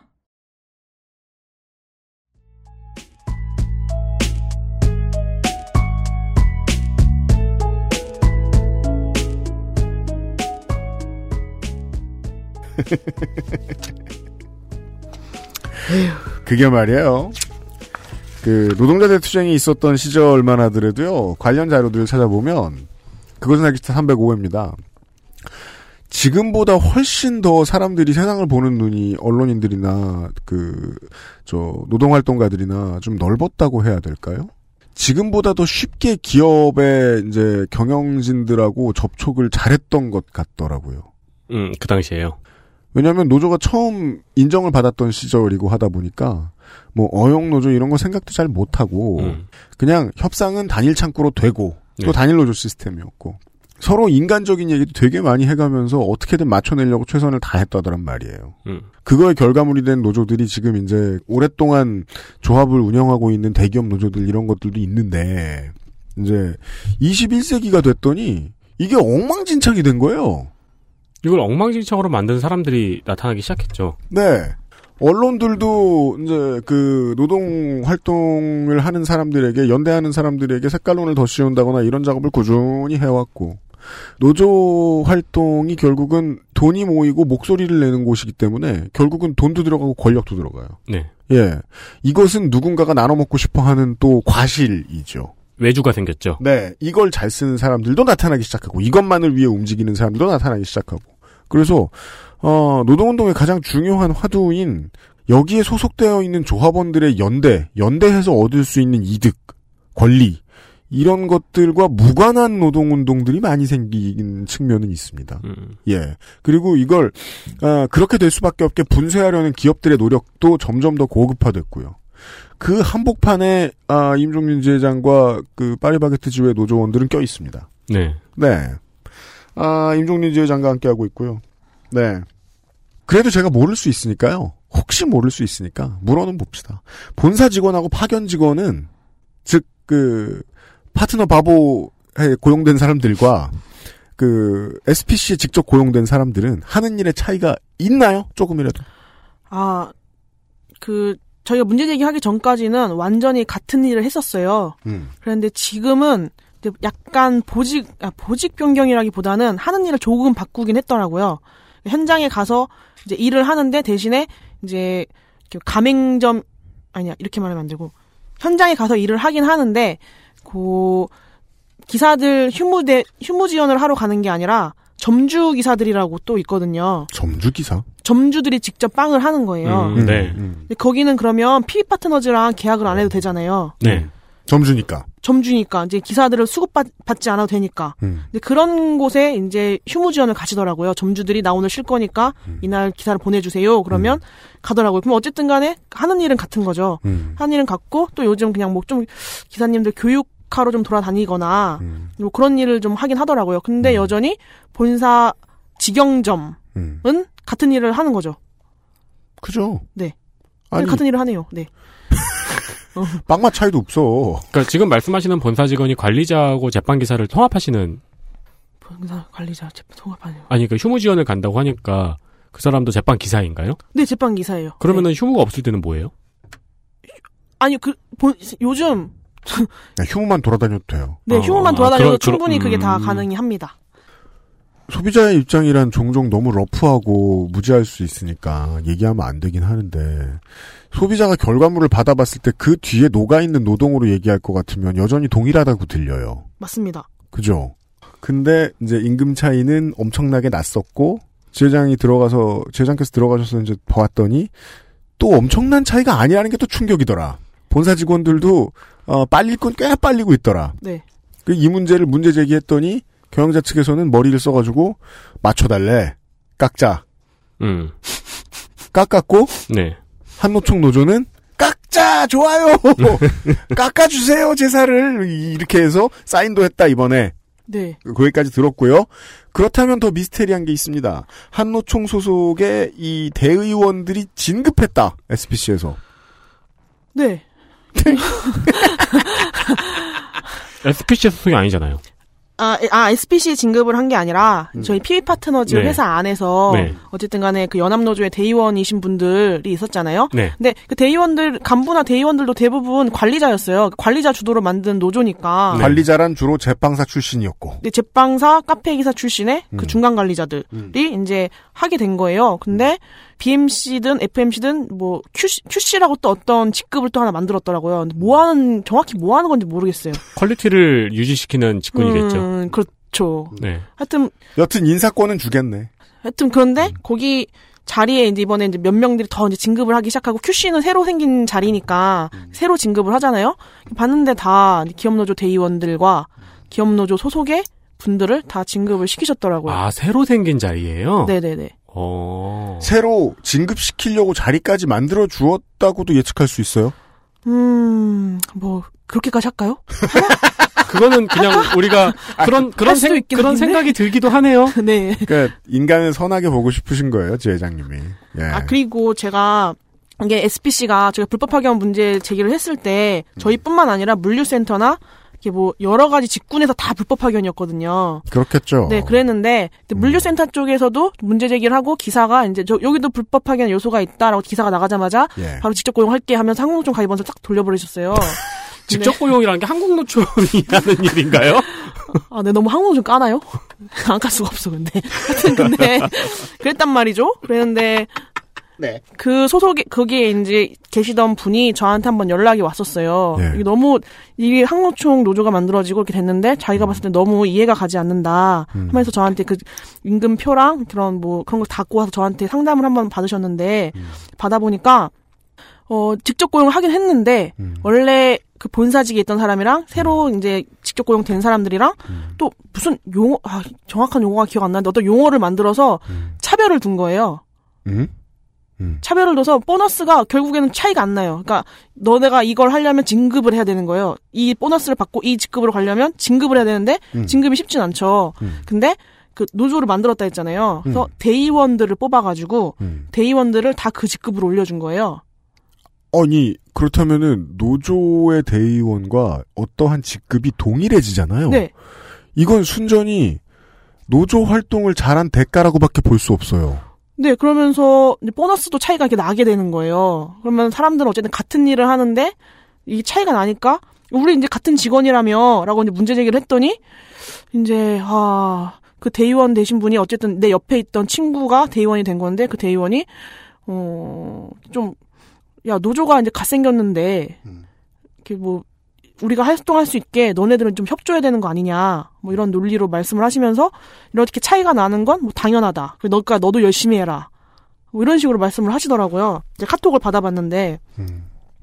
네 그래서 그 열심히라는 게 도대체 무슨 열심인가? 다시 보죠. 지금까지 아 그러니까 한노총이 사회학이라고 전 생각 안 해요.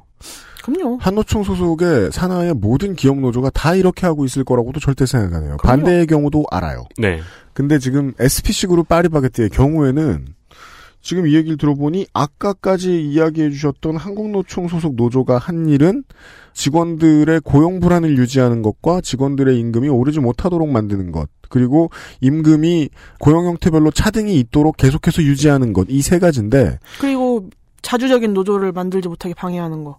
가장 새끈한 건 이 활동을 열심히 해온 사람들에게 시혜성으로 진급이 주어졌다 회사 내에서 그렇죠.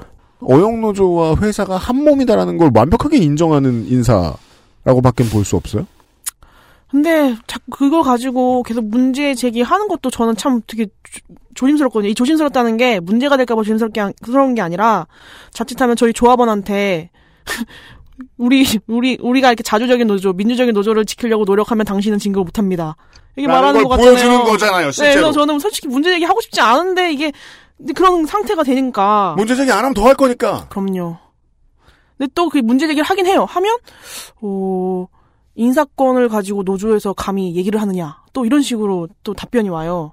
그렇죠. 무서운 게 지금 네. 거의 없는 상황인 거죠. 그 정도까지 할 수 있다면. 네. 그런데 실무자는 그게 좀 두렵고 왜냐하면 어, 시혜성으로 노조 활동 아, 방해라고 할게요 저는 저는 SPC 아니거든요 노조 활동 방해했다는 이유로 진급했다는 사례들이 점점 늘어나면 그러면 당연히 노조 활동을 열심히 하고 있는 연대를 열심히 하고 있는 사람들은 쪼그라들 것이고 그러니까요. 회사에서 다니면서 뭐, 뭐, 단돈 월급 10만 원 오르는 게 목적인 사람들도 굉장히 많잖아요. 네. 저도. 모두가 그래요. 네, 다 모두가 그런 거니까. 결국 진급이라는 게 자아 실현보다는 결국 임금이랑 저희는 좀 연관이, 연관이 돼 있기 때문에. 그럼요. 그걸 어떻게 비난할 수는 없는 거잖아요? 그럼요 그래서 좀 그래요. 네 아이 병원비라도 더 쓸 수 있다고요 그러니까요. 이 사례를 듣고 모르시는 분들은 그냥 뭐 지금부터 많이 어려워지셨을 수 있고요. 그건 당연하고요. 다만 이 사례를 듣고 우리 회사 똑같다! 라고 생각하시는 분들은 제보를 부탁드립니다. 예. 부디 제보를 부탁드립니다. SPC와 비슷한 크기의 기업들 중에 제가 아는 이런 사례들이 많거든요? 근데 저는 바깥에서만 보잖아요? 음. 안에서 알고 계신 분들은 제보를 좀 부탁드립니다. 그리고 또 하나 본질적인 질문인데요, 이게. 직고용하면 돈이 너무 많이 든단 말을 자꾸 합니다. 그 얘기를 듣고 있으면 좀 비겁하다는 느낌이 듭니다. 그럼 너네 반칙하면서 지금 수익 내고 있다는 거 아니야. 아니, 빵값에 정상적인 임금이 들어가 있었어야지. 우리가 빵 살 때 돈 이만큼 냈는데 그 중에서 퉁쳐가지고, 그 중에서 애껴가지고, 대빵사들한테 갈 돈 빼가지고, 어, 아, 어떻게 표현해? 그러니까 이렇게 얘기해요. 꼽을 쳐가지고. 그러니까 이제 제빵사들한테 올바른 임금을 올바른 노동 대우를 해주지 않음으로써 가격을 낮춰가지고 시장에서 우월성을 확보한 것 아니냐? 그래, 내가 왜 그 말을 생각 못했지? 가끔 그럴 때가 있지요. 꼽을 쳐가지고 했다. 그럼 꼽을 안 쳐가지고 장사할 수 있도록 국가가 벌금이라도 내게 하고 이랬어야 됐는데 그걸 열심히 또 틀어 막았잖아요. 다시 한번 돈 문제로 생각해 보자고요. 직고용이 돈이 많이 들기 때문이라는 말은 저는 회사에서는 내부에선 얘기할 수 있을 거라고 생각해요. 하지만 외부의 보도자료로는 말 못할 거라고 생각합니다. 오, 그래서 저도 그렇게 생각했거든요. 음. 근데 저희가 이번에 저희 임금은 기본급의 11%가 정도가 올랐어요. 네. 임금 협상한 게 그거래요. 네. 근데 뭐 두 자릿수가 올랐다 얘기를 하는데 제 제가 회사를 12년 12년 정도 다니고 직급이 그래도 그나마 높은 편인데 기본급이 이번에 11% 올라서 150만 원이 됐어요. 높은 게 아니거든요. 그래서 거- 그럼 그 11%는 최저임금 따라간 거란 소리잖아요. 네. 근데 그거를 이제 뭐 이렇게 어쨌든 이렇게 뭐 광고를 하고 계시긴 해요. 150만 원? 네. 근데 그 저희는 임금이 안 올랐어요. 그러니까 저희는 오히려 임금이 안, 어 이게 뭐가 올랐다는 거지 싶은데 안 올랐다고요? 아, 그러니까 이게 설명을 드리면 음. 왜냐면 근데 요- 점주님들한테 용역비가 50만 원 가까이가 오른 거예요. 임금 올린다고 제빵사들. 근데 저는 저 제 임금을 기준으로 하면 15만 원이 오른 거예요. 음. 15만 원이 올랐는데 점주한테는 48만 원 정도, 그러니까 근 50만 원 정도를 더 청구를 한다는 거예요. 보통 두 명 정도 계시지 않나요? 한 명 있어요, 한 명. 한 명인데 그렇게 많이 받아갔다고? 네. 그러니까 저희가 제가 제가 기사님들이 보통 월급을 한 200, 2, 30 정도 이것도 기사님들 많이 받는 거래요. 음. 200, 2, 30 정도 받는다라고 하면 점주한테 청구되는 용역비가 450만 원 이상이 되는 거예요. 그럼 나머지 200만 원 다 SPC 건 거예요? 뭐예요? 그러니까 그게 이상하잖아요. 그래서 이번에 점주들도 좀 화가 난 거예요. 그래서 이런 식의 얘기를 해보니까 그 기사님들한테 이제 복리후생비 있잖아요. 네. 복리후생비를 다 점주한테 청구를 한다는 거예요. 음? 그러니까 이렇게 뭐 저희 퇴직금 그리고 뭐 만약에 저 기사에게 자녀가 있으면 자녀 학자금 음. 뭐 이런 거 저런 것들 다 그거를 점주한테 청구를 한대요. 그래서 정- 종합비가 많이 나온다는 거예요. 근데 SPC는 그거 말고도 프랜차이즈 가맹 비용하고 네. 받을 거 다 받잖아요. 네. 그러니까 저희를 직고용을 하게 되면 그런 복리후생비나 이거를 회사가 내줘야 되잖아요. 네. 근데 직고용을 안 하고 자회사를 만들어서 그쪽에다 넣어버리니까 이 자회사는 수익 구조가 용역비밖에 없어요. 음. 그 용역비로 용역비를 최대한 끌어 받아가지고 자기네들 사무직하는 사람들이랑 음. BMC, FMC들도 그리고 인사팀에 앉아 있는 사람. 총무실에 앉아 있는 사람, 그 사람들 월급을 다 줘야 되는 거예요. 아. 그 용역비가 많이 나가는 거죠. 그러니까 만약에 회사가 SPC가 저희를 직고용했으면 그 관리자들 월급은 SPC가 줘야 되잖아요. 네. 그 직고용하면 돈이 들긴 들었나 봐요. 음. 그런 논리로 따지면. 아니 근데 그, 그 그 런 논리로 따지면 그 중간에는 회사만 없어지면 되는 거잖아요. 그쵸? 그니까요. 저희가 저번에도 이런 얘기를 했나요? 누군지 몰라도 그 회사 사장 지켜야 하나 보다. 비슷한 얘기 했었을 거예요. 네. 네. 그래가지고 저희가 그 52시간 저희는 그 타격 엄청 크게 받았거든요. 주 52시간제. 네. 네. 저희가 원래 어떤 타격이 있었습니까? 8시간 약정 근로를 하고 음. 1시간 연장 근무하는 스- 시기예요. 음. 9시간 근무 점심 시간까지 해서 10시간 근무를 하는데 음. 이게 52시간을 맞춰야 된다고 이제 다 단축 강제로 단축을 하기 시작한 거예요. 음. 일은 똑같이 100을 하는데 9시간에 하던 일을 8시간 안에 끝내라. 음. 이런 식으로 강제적으로 가게 된 거예요. 그러면 연장을 달아야 되는데 연장도 못 달게 하는 거예요. 왜냐하면 점주는 지금 욕비를 많이 내는데 이 상태에서 또 연장이 청구가 되고 회사 입장에서는 52시간이 넘어가니까. 자, 좀 빠르고 전문 용어들이 좀 나왔으니까 네. 설명을 좀 할게요. 연장을 단다는 얘기는 야근을 한다 제빵사가라는 걸 인정하는 행위라는 거죠. 네. 본사로 하여금 점주가. 네. 근데 실제로 뒤에서는 똑같이 야근하고 있어. 음. 아니 10시간에 해야 겨우 만들까 말까 했던 수량의 빵을 8시간에 만들라고 하니까 그럼 뒤에 숨어서 일한다는 거죠. 네. 이건 개발자 이런 분들 되게 잘 이해하시겠죠. 크런치를 왜 불 끄고 하느냐. 네. 이거는 넷마블에서 있었던 일이죠. 제빵사도 똑같은 처우에 들어가게 되었다. 근데 야근을 한다고 인정 못한다. 네, 못하면서 어쨌든 그 9시간 근무를 하게 되면서 휴무를 2회, 2회 정도를 줘야 주에 2회 정도를 줘야 52시간이 넘어가지 않는데 휴무를 줄 인력이 없으니까 단축을 시켜버리는 거예요. 근무 시간을 8시간만 근무해라. 그렇게 해버리면서 휴무를 뭐 1회만 주겠다. 이런 식으로 해버리니까 이제 저희는 아까 제가 기본급이 낮다 했잖아요. 8시간 근무 기준으로 해서 그 기본급이고 1시간씩 연장 달리는 게 수당으로 나와요. 네, 그렇죠. 그러면은 제 기준으로 하면은 한 달에 뭐 이제 빨간 날 다시고 만근을 했다 하면은 그 연장 수당이 30만 원, 35만 원 정도가 나오는데 음. 임금에서 35만 원이 없어진 거예요. 일은 똑같이 하는데. 그렇죠. 연장인 걸 이제 더 이상 인정하지 않기로 했으니까. 네. 그렇게 임금이 깎인 거예요. 저희는. 음. 근데 점주들한테 가가지고는 아 사, 사장님 뭐 용역비가 이렇게 많이 올랐는데 용역비 줄이는 방법을 아. 알려주겠다. 그래서 단축하셔라. 아. 이렇게 해버리면 어, 회사 입장에서는 52시간이 안 넘어가고 그 연장 수당 문제는 옛날부터 지금까지 계속 계속 점주랑 기사가 협의해야 되는 처- 체계가 되니까 연장도 못 달게 되는 거고 유령 근무는 계속 하면서 회사 입장에서 52시간을 맞추는 거고 점주는 용역비를 줄이는 거고요. 그럼 기사들만 죽어나고 이런 상황입니다. 그러니까 지금 똑바로 하라고 정부가 제도 개선을 몇 가지를 줬는데 그 결과 점주는 기본 임금에 더해서 더 많은 임금을 어, 직접 주진 못하고 네. 회사에 빼앗기게 되었고 네. 제빵사는 똑같은 일을 하면서 사실상 임금이 줄었고 네. 그두 개의 과정을 통해서 본사는 흑자를 무조건 늘렸네요. 그쵸. 그래서 본사가 손해 볼 건 아무- 아무것도 없어요. 본사는 돈을 따블로 더 벌었어요. 이쪽에 임금 깎았지, 이쪽에 임금 더 받았지. 네. 본사 논았네요. 네, 그러니까 지금 기본급의 12% 인상해서 임금 인상을 시켰다라고 하는데 그 저한테 10, 제 기준으로 따지면 15만 원을 더 주고 30만 원을 빼간 거예요. 그렇죠. 감소해요, 그렇죠. 그러면. 그렇죠. 그렇죠. 그러네요. 아, 생산량이 같아서는 안 됐네요.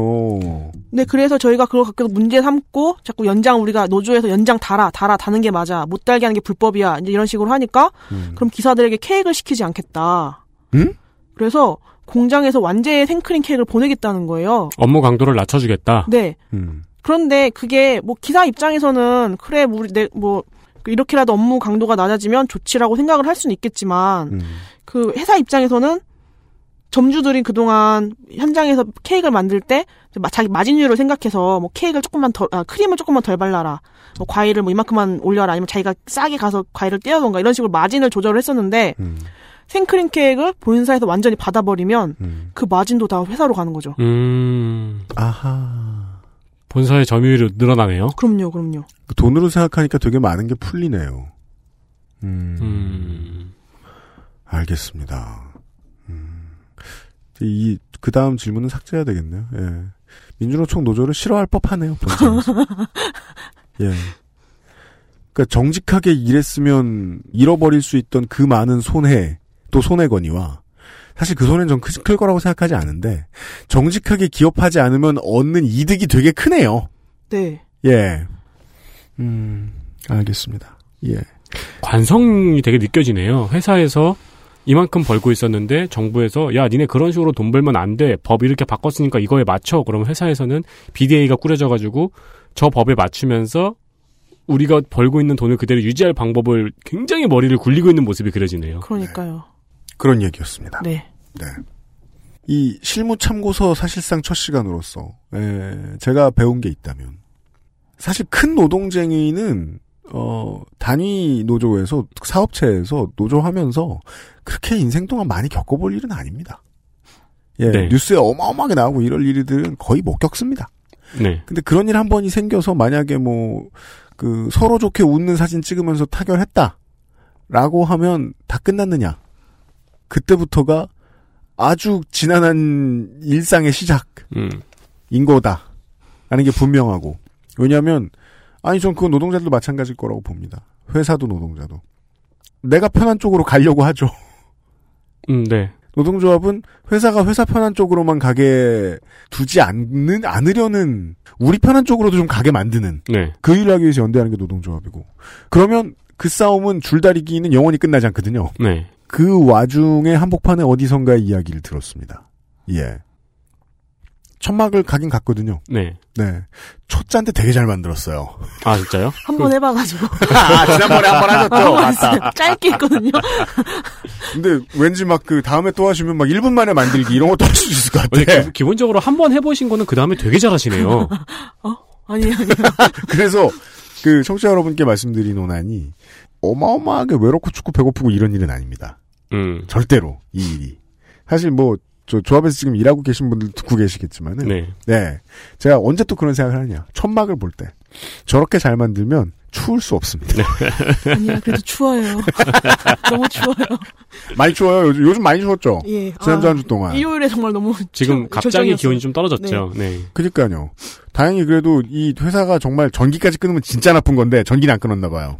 아, 회사로부터 전기를 받고 있지 않습니다. 아 그렇구나. 네. 그럼 발- 어떡해요? 발전기를 돌리고 있습니다. 발전기 돌리는구나. 네. 예, 신식이에요. 많이 준비됐어요. 어, 요즘 발전기는 좀 냄새도 덜 나고 소리도 조용한가요? 어, 그래도 소리는 나고. 네. 그죠? 네, 그렇습니다. 네. 아니 우리가 사실은 지회장님 제가 설에 만났잖아요. 설 당일에 네, 만났잖아요. 맞습니다. 그 그래서 참 예. 설인데 천막 왜안안 거두셨어요? 안 빠지셨어요? 침탈할까봐 설마? 음, 침탈은 안 할 거예요. 회사가 음. 그럴 정도의 그건 없어요. 그, 럴 정도의 그것은 뭡니까? 어, 침탈 해가지고 음. 시끄러운 걸 더 싫어하는 거죠. 음. 아 그냥 두는 게 낫다. 아, 그쵸, 그쵸. 무, 음. 그러니까 쟤네를 건드리지 마. 음. 막 약간 이런 느낌? 그럼 왜 안 비우셨어요? 아, 근데 그때 저희가 명절 원래는 그 본조에서도 음. 화섬노조에서도 네. 저희한테 명절 지나고 하는 게 어떠, 낫지 않겠냐. 명절에 그렇죠. 왜 그러고 있냐. 음. 그랬는데 음. 저희 입장에서는 명절이라고 크게 다르지 않거든요. 음. 기사님들, 조합원님들 다 명절에 일을 하고 있어서 네. 아 제빵사는 특히 네, 저희는 명절이 생각보다 저희한테 그렇게 크지 않아요. 아, 물론 그- 그 와중에도 이제 기사님들 중에서도 명절은 그래도 쉬어야지 하고 하시는 분들 계시긴 하겠지만, 대부분은 일하잖아요. 네, 기본적으로 그렇게 대목입니다. 네, 맞습니다. 네. 어, 제가 언제 그걸 알았냐면 부모님 뵈러 가서 커피 사러 갈 때가 파리바게트밖에 없었던 거예요, 네, 동네에. 맞아요. 음, 네. 어? 여기 일하네? 네, 제주도는 제사상에 아 차례상에 또 빵을 올린대요. 음... 난리 나- 난리 난다더라고요. 아, 전국의 제빵사분들은 바쁘군요, 그때. 네, 그러면은 의도, 그러니까 대의상 당연히 설에는 일하는 이- 날이군요. 그렇죠, 그렇죠. 그러면 노조도 같이 있는 게 낫다.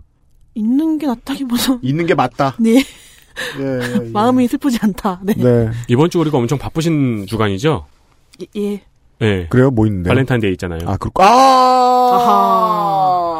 저도 잊고 있었네요. 아하. 세상에. 어제였구나. 네. 예. 끝으로, 우리가 참고서니까, 바깥에서만 보던 사람들의 이해를 도와드리면서, 한 가지 더, 상식을 보면서, 예, 마무리를 짓도록 하겠습니다. 최근에는 이, SPC 본사도 아니고, 어, 네이버 그린 팩토리 앞에서 집회를 음. 하셨어요? 네, 그, 연대 활동은 전임하시고 나서 처음 경험하셨을 거 아니에요? 그렇죠. 네. 이게 왜, 왜 하게 되는 걸까요? 어, 근데 저희 할 저희 처음에 불법 파견 문제 제기하고 할 때도 연대를 굉장히 많이 받았거든요. 어느 회사들로부터 지금 감사 인사 좀 해주세요. 어, 다 기억도 안 나죠? 네. 왔는데 누군지도 모르고 가시는 분들이 너무 많았어요. 처음에는 저 기억나는 대로 끌어다 보세요. 정신- 아니, 정의당에서 엄청 많이 와주셨고 정의당 있고, 정의당 그다음에. 막 그 시역 지- 막 시역위원회에서도 엄청 많이 와주셨었고 음. 그리고 화섬 일단 기본적으로 화섬식품 노조 그 수도권 제가 수도권 소속이거든요. 네. 수도권 안에 있는 지회들에서 엄청 많이 도움 받았어요. 지금도 천막에 가면 과자랑 코카콜라 이런 게 엄청 많이 쌓여 있어요. 지금 다 갖다 주셔가지고 식품 네. 노조니까. 가만 있어봐. 저, 이, 내, 내, 내가 받으려야 되겠네. 어디서 와주셨을까?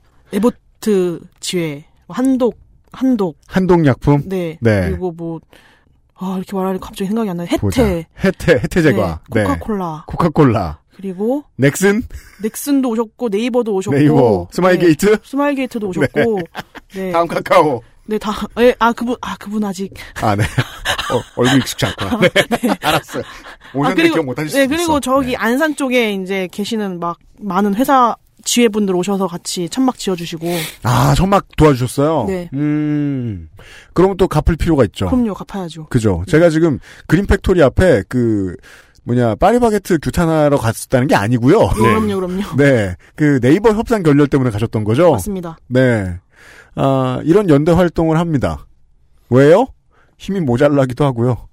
그리고 우리 회사 안에서 연대를 해보면 바깥이랑 연대하는 것도 좋구나, 더 좋구나, 라는 걸 맞습니다. 알게 되기 때문에 네. 이것이 기본 옵션이 된다. 예. 라는 이야기를 해드리고 싶었습니다. 네. 아, 이런 시간이었습니다. 부디요, 이금 이렇게 여쭤봅시다. 그, 우리 회사 이런 거 이런 거 하고 싶은데 어떻게 하면 좋으냐. 예. 라는 질문도 괜찮고요. 만약에 나중에 질문 있으면 제가 저 지회장님이나 아는 분들 전화로라도 연결해서 물어볼게요. 어, 질문도 좋고요. 우리 회사 똑같은 상황이다. 우리 회사 노조 생긴 지뭐몇년 됐는데, 아, 분쇄하느라 장난, 분쇄당하느라 장난 없다. 네. 중간 관리자 심어 놔가지고, 우리 쪽에 절대로 가입 못하게 하고 막 이런다. 이런 일 있으신 분들도 제보해 주셔도 좋겠습니다. 예. 어, 경험을 공유하는 측면에서 이런 방송들을 앞으로도 가끔 할 생각입니다. 네. 그, 그 러닝머신 찾아보지 마시고요. 네, 그렇습니다. 조성주는 없습니다. 네. 아, 딴 일도 바쁘고요. 아, 나 노동운동 안 해, 안 해. 이런. 요즘 너무 바빠서요. 지긋지긋해. 네. 그런 시, 시- 시니컬한 사람이 좀 돌변하고 있기 때문에, 네. 어, 믿지 마시고, 예. 저희들한테 연락을 부탁드리겠습니다. 그리고 저희들도, 어, 잊지 않고, 아, SPC든, 아, 제보 많이 해주시는 다른 업체들도, 예, 가끔씩 또 방송을 모시도록 하겠습니다. 예. 아니 그리고 조 소장님도 저희 방송 들으시다가 응 싶으시면은 연락처 달라고 하세요. 아, 그건 그래요. 네. 맞아요. 네. 그래서, 저, 영화 노동자들, 영화제 노동자들 만날 수 있었던 거고. 네. 네. 제장님, 그, 천막에는 와이파이 잘 되나요? 와이파이 없어요. 테더링, LTE로 테더링, 합니다. 테더링. 예. 비용 꽤 깨지시겠네. 아, 예, 벌써 몇 번 날랐어요, 문자가 지금. 아, 아, 그죠. 올해, 이달 다 썼다고? 네, 네. 아, 이제 이제 느려질 거라고. 아, 느려질 거라고요, 네. 어떻게 거기 TV도 없는데. 그거 느려지면 유튜브도 끊겨요. 아, 그러니까 유튜브가 조금 조금 답답해져요. 맞아. 360p로 보는 수가 네, 있어요. 유튜브랑 넷플릭스가 좀 답답해져요. 아하. 아, 눈물이 무슨 나네요. 여행자 와이파이 도시락이라도 챙겨야 되나 싶네. 어, 제가 그러니까 여러분이 상상하시는 것만큼 너무 나쁜 건 아니라고 말씀드렸는데요. 여러분이 상상하실 수 없는 분야에도 되게 나쁜 게 많습니다. 천막에는. 네. 아, 응원을 부탁드리겠습니다. 저 마지막에 하나만 얘기해도 돼요? 그럼요. 아, 저희가 네. 좀 저희가 천막을 쳐도 사실 회사가 약간 살짝 무대응이에요. 그런 것 같아 보였어요. 네. 그래서 저희는 어떻게든 야 너네 관심 안 가져? 하면은 저희는 뭔가 해야 되잖아요. 네. 그래서 지금은 저희가 단체 행동을 준비하긴 하는데 그 전에 이제 계속 노래를 틀어놔요. 음. 이렇게 시끄럽게 하, 시끄러우라고 노래를 틀어놔요. 그런데 그런 민원이 들어오긴 하거든요. 그렇죠. 음. 근데 죄송하기는 해요. 근데 저희도 어쨌든 합법적인 집회 신고를 하고 하는 거라서 음. 경찰에다가 민원 신고를 하면 아무 의미가 없어요. 아, 그렇죠. 경찰은 이 집회를 보호해야 될 의무가 네. 있으니까요. 그래서 오셔서 그냥 아 민원 들어왔는데 언제까지 하실 거예요? 그러면 제가 아, 한 시간만 할게요. 그러면은 경찰도 가셔서 아 한 시간 있다 끝나니까 조금만 음. 참아주세요. 이제 이런 식으로밖에 민원 처리를 못 하시거든요. 음. 그러니까 시끄러운 건 죄송하지만 시끄러우시면 경찰 말고 음. SPC로 아. 항의를 하시는 게 좀 더 효과적일 것 같습니다. 그렇구나. 네. 그, 양재동, 양재역에서 매봉역 3호선 넘어가는 길목에 SPC 본사가 있습니다. 서울에서요. 어, 거기 쪽에 그, 은광역 들어가는 말죽거리라고 네, 예전에 맞습니다. 부르던 곳이고요. 예. 예전에는 그 삼합집들이 많았던 곳인데요. 그, 그쪽은 이제 실거 주민이 좀 안쪽 골목에 들어가 있고, SPC 건물이 너무 크기 때문에 그 주변의 상업지구로 가려면 한 10m, 20m 정도는 들어가야 됩니다. 그, 그쪽에 있으신 주민들 그렇게 많지는 않은데요. 어, 그 민원을 넣고 싶으시면 SPC 본사에 전화해서 음. 니들 뭔 잘못을 했길래 이런 일이 났냐 대화 좀 해, 이것들아. 이러면서. 라고 진상을 떨어주시면 네. 아니 한국에 진상이 이렇게 많은데 왜 그런 진상 안 떱니까? 아 좋겠습니다. 네. 경찰은. 안 경찰은 괴롭습니다. 맞습니다. 그 안쪽 한 20m 들어가면 파출 소 있는데요. 되게 힘들어 보이십니다. 예, 얼굴이. 맞습니다. 맞습니다. 네. 취객도 많아요. 또 저 사만 먹은 날은 만취하거든. 네. 굉장히 냄새가 지독한 만취자가. 네. 아 그렇습니다. 부디 기억해 주십시오. 임종린 주회장은 또 살아 있으면 또 만납시다. 아이고, 예, 감사합니다. 네, 수고 많으셨습니다. 안녕히 돌아가세요. 예. 수고하셨어요. 왜요, 왜요, 왜요, 왜요? 아, 또 너무 행사스러운 것 같아. 맞아요. 아니, 근데, XSFM입니다.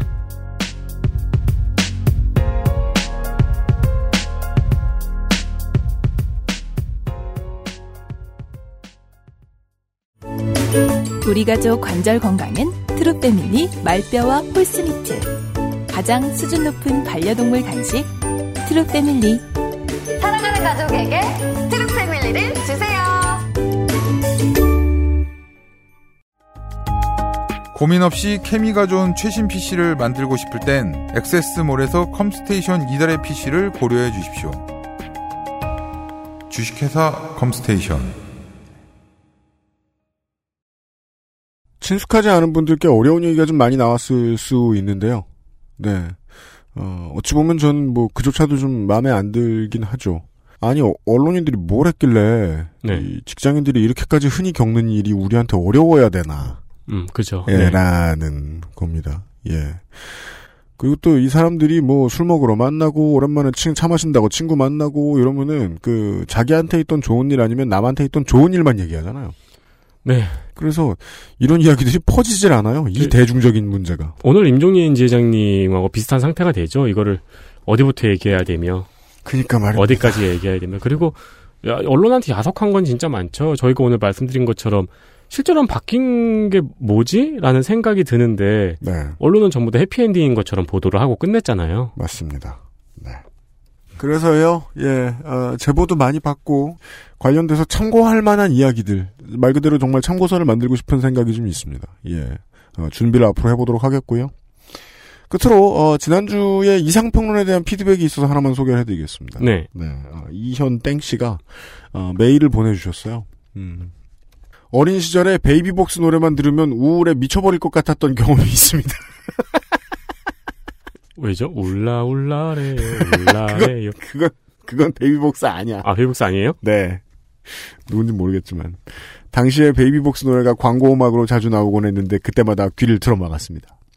어린 나이에 베이비복스 노래를 들으면 삶의 회의를 느끼고 울적해졌기 때문입니다. 저희 오빠는 브리트니 스피어스의 턱식을 정말 무서워했습니다. 그건, 그, 그것도 왜죠? 몰라요. 아, 다양합니다. 노래를 받아들이는. 그러게 네. 말입니다. 네. 뮤지션이 열심히 해서 만들면 이상할 수 있잖아요. 네. 지난주에도 말씀드렸습니다만은 진짜 이상하면 그 사회적 논의의 장에 올려놓는 것까진 괜찮거든요. 근데 참 요즘 한국 사회에서 절대 말하지 못하는 문제 중에 하나인데 이걸 법적으로 금지해야 한다. 법의 제재가 가해져야 된다. 이런 얘기를 너무 쉽게 합니다. 네. 너무너무 쉽게 합니다. 이게 폭력이 아니냐라고 말하면 헤일이 오는데 조개 줍는 소리 하고 있다라는 답이 돌아오는 음. 거죠. 네. 그 결과가 OECD 국가 중에 유일하게 선택에 의한 임신 중절도 할 수 없고 동성 동본의 결혼도 부분적으로 금지되어 있으며 포르노도 합법화되지 않았고 그 사회적인 타부가 거의 모두 법으로 인해 금지된 나라로 마지막으로 남게 되었다는 거죠. 그 결과로 인해서 우리나라가. 네. 그 과정 중에 있던 이야기 하나를 드린 겁니다, 손희상 선생이. 예. 내가 당사자가 아닌 거를 금지해야 한다는 말은 굉장히 쉽게들 하죠. 그렇습니다. 네. 그거에 대한 논의도 한 차례 있어야 될 것 같아요. 네. 그런 의미에서 내로남불이란 말을 금지해줬으면 좋겠다. 이런 견해를 내놓으면 손이 김민아를 대신해서. 예. 그 저는 그 얼마 전 인스타에서 이 네. 노래를 받아들이는 사람의 마음에 대한 사례를 하나 접했는데요. 뭔데요? 그러니까 밖에서 누가 색소폰을 부는데 음. 자꾸 졸업 노래로 시작해서 독수리 오연기로 끝난다고 인터넷에서 본 짤이거든요. 네. 여기 짤에 보면 오랫동안 사귀었던 정든 내 친구야 독수리 오영재 이렇게 끝난다고. 근데 여기 사례가 몇 개 더 있어요. 네. 그, 아 어쩌란 말이냐 트위스트 추면서 뭐야 그게? 아 밖에서 색소폰 연주하는데 그렇게 들린다고? 네, 뭐 전에 알던 내가 아니야 1만 2천 봉.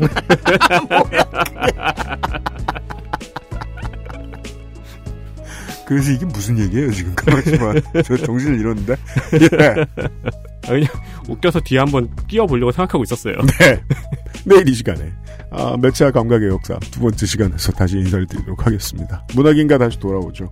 유승균 PD하고 윤세민 에디터였습니다. 네, 감사합니다. XSFM입니다. I D W